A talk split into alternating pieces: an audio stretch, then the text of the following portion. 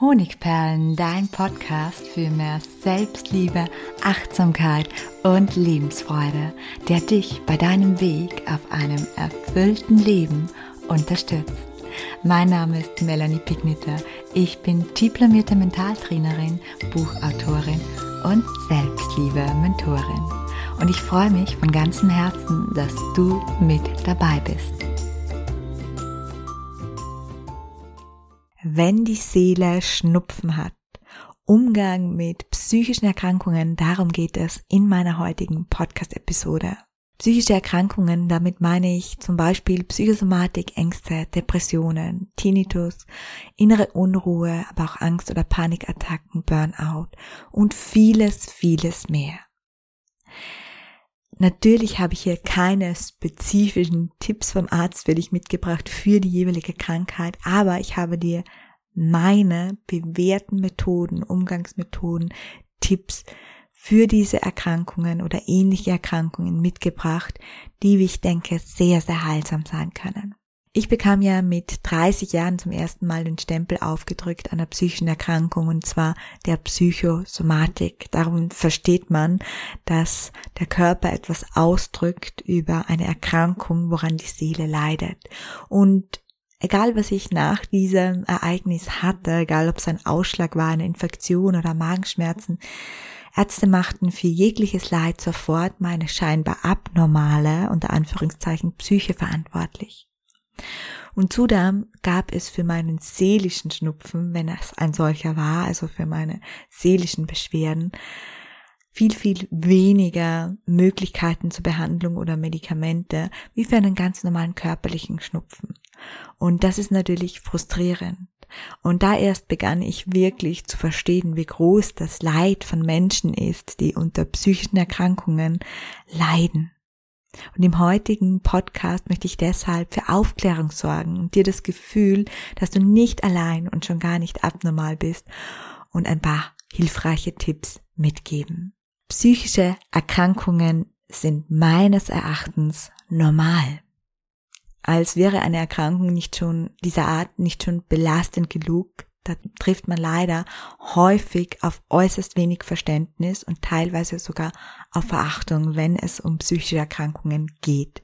Aus meiner Perspektive ist das völlig verrückt. Es kommt einer Verleugnung unserer Psyche gleich.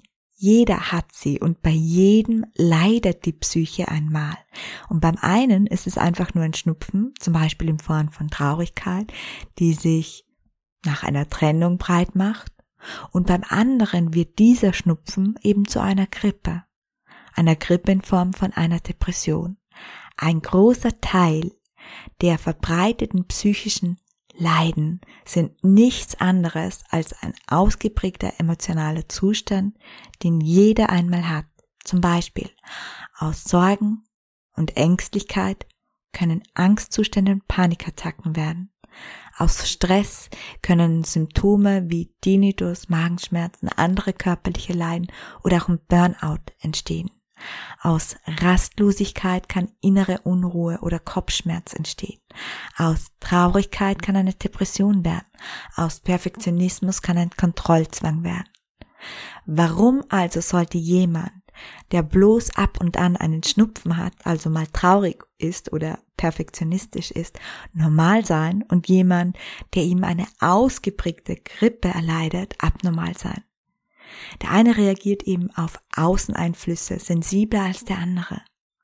Und demnach sind wir alle abnormal, denn ich habe noch nie einen Menschen getroffen, der keinen psychischen Schmerz empfindet. Das ist mein grundsätzliches Statement dazu. Ich bin auch der Überzeugung, dass fast jeder Mensch im Verlaufe seines Lebens eine wirkliche psychische Erkrankung erleidet. Und deswegen habe ich heute acht Tipps für all jene, die betroffen sind, mitgebracht. Was ich dir sagen möchte, wenn du betroffen bist, du bist keineswegs und absolut nicht verrückt oder abnormal. Du bist nicht weniger wert oder schlechter als jemand, der keine psychische Erkrankung hat. Du bist nicht weniger intelligent als jemand, der keine psychische Erkrankung hat. Du bist nicht alleine, Du bist einer von ganz, ganz vielen. Und du kannst trotzdem alles schaffen, was du möchtest. Und genau dazu möchte ich dich inspirieren und dir jetzt meine Tipps im Umgang mit Ängsten, Depressionen, psychosomatischen Erkrankungen und vielen mehr hier lassen. Vorab muss ich einfach sicherheitshalber nochmal erwähnen, dass ich Mentaltrainerin bin und Selbstliebetrainerin und meine Tipps keineswegs einen Arzt oder bei schweren psychischen Erkrankungen einen Therapeuten ersetzen. Und dennoch glaube ich, dass sie dich ein Stückchen weiterbringen auf deinem Weg. Der erste Tipp ist nicht so beliebt, er nennt sich heilsame Akzeptanz. Aus Erfahrung weiß ich, dass sich psychosomatische Schmerzen oder auch Depressionen oder andere Erkrankungen nicht einfach wegdenken lassen. Wenn du betroffen bist, wirst du vermutlich einige Zeit damit leben müssen. Das heißt aber keineswegs, dass das für immer so bleibt. Dennoch, damit diese Phase deines Lebens nicht noch anstrengender wird, nicht noch schwieriger wird, nicht noch schwieriger auszuhalten ist, ist es hilfreich, wenn du dein Symptom, so unlieb es dir aktuell ist, annimmst oder akzeptierst. Wie ich das meine, wenn du eben immer wieder innere Unruhe, Schmerzen oder Ängste empfindest, dann lass dir von ihnen nicht dein Leben verbieten. Tue die Dinge, die du schon früher gerne gemacht hast, einfach trotzdem und probiere sogar etwas Neues aus.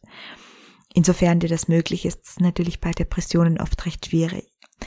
In etwa so, hallo meine Angst oder hallo mein Schmerz, da bist du ja wieder. Keine Sorge, heute beschimpfe ich dich nicht.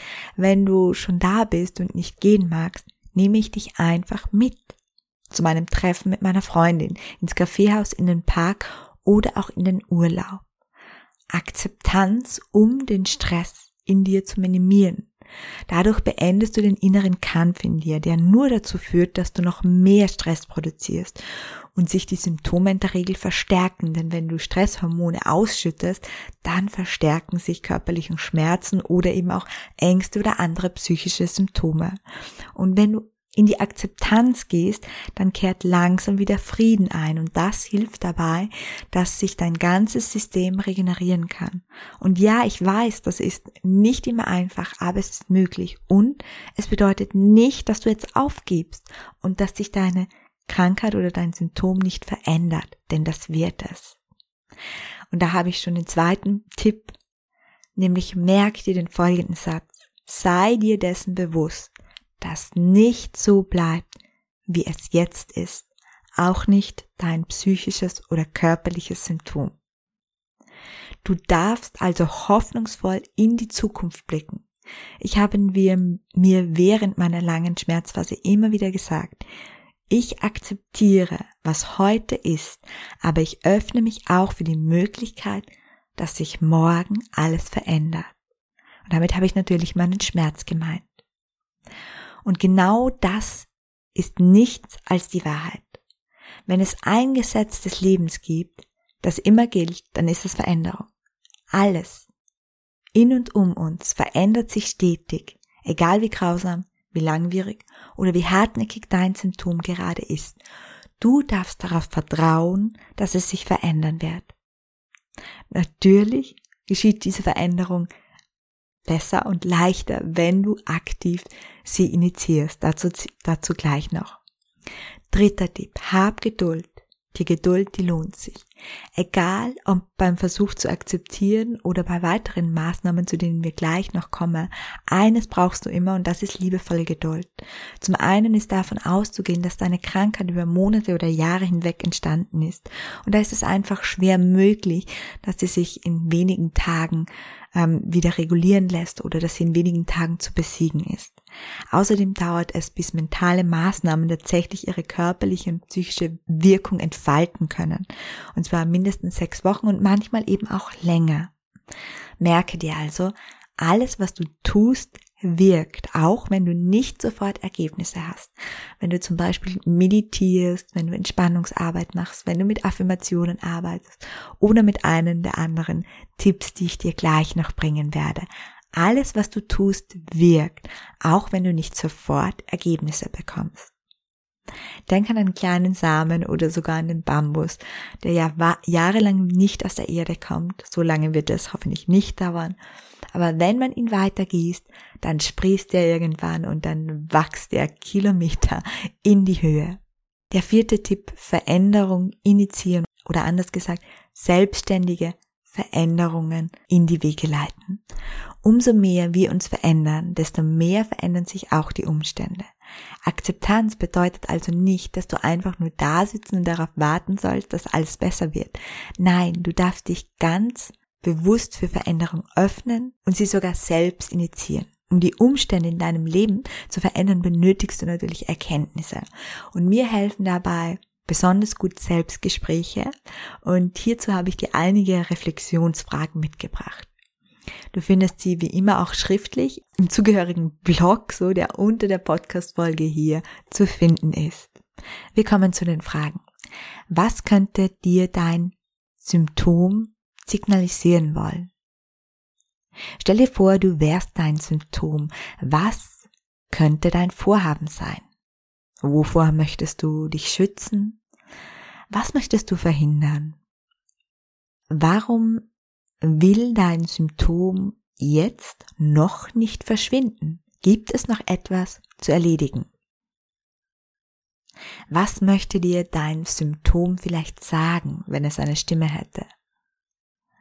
Was muss geschehen, damit du dein Symptom oder es dich loslassen kannst?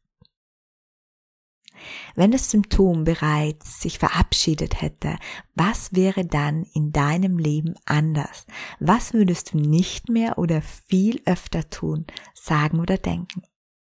Beantworte alle Fragen, die du beantworten kannst oder wo dir was einfällt. Also du musst natürlich nicht alle beantworten. Lenk deinen Blickwinkel mal auf die letzte Frage, wenn du heute nur eine beantworten möchtest. Ich lese sie gleich nochmal vor. Denn hier findest du die Dinge, die dich möglicherweise deiner Heilung einen Riesenschritt näher bringen. Ich lese sie nochmal vor. Wenn das Symptom sich bereits verabschiedet hätte, was wäre dann in deinem Leben anders? Was würdest du nicht mehr oder viel öfter tun, sagen oder denken? Die Antworten darauf, das könnten nämlich wirklich die Praxisschritte sein, deine Umsetzungsschritte, um schneller, besser in diesen Zustand, in diese Zeit danach zu kommen. Beantworte die Fragen in möglichster Ruhe. Der fünfte Tipp. Reden heilt. Offen über unser Leid sprechen, das hilft nachweislich dabei, mit unserem Leid besser umzugehen. Nicht umsonst heißt es, geteiltes Leid ist halbes Leid. Und außerdem finde ich, unsere Seele hat genauso viel Aufmerksamkeit, wie unser Körper verdient. Jeder sollte meines Erachtens einen Therapeuten haben. Schließlich hat auch jeder von uns einen oder sogar mehrere Ärzte, die er regelmäßig besucht.